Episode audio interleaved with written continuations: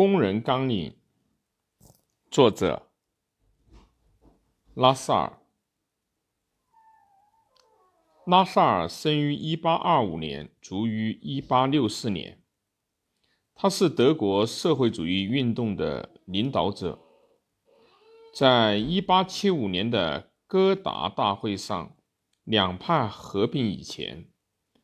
德国有两个工人组织，拉萨尔是其中一派的领导人。本书是拉萨尔在拉萨尔派全德工人联合会成立，也就是一八六三年的之前的一年所做的讲演。书的主要内容是说明时代已经面临一个革命时期。并促进肩负这一重大任务的工人阶级的自觉。拉萨尔指出，掌握了中世纪社会经济的资产阶级逐渐扩大了自己的社会力量，终于在法国资产阶级革命中获得了法律上的承认，废除了根据土地占有。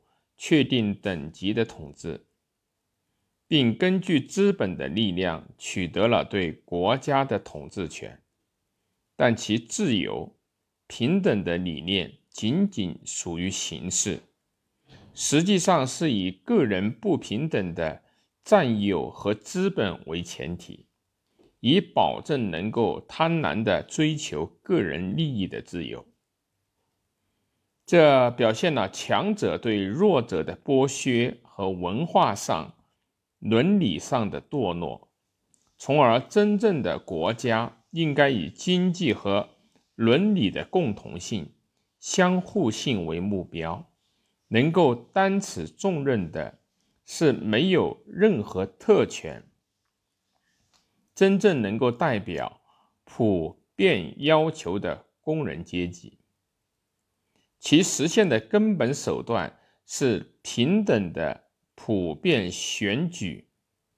由于大工业和各业分工及交通的发展，在客观上这个革命已经发生，但必须由工人阶级来担当革命的主力，并有义务采取与资本主义阶级不同的。全新的态度。有人称本书是《共产党宣言》的通俗版，但在有关国家权力的观点方面，与《共产党宣言》仍有明显的不同。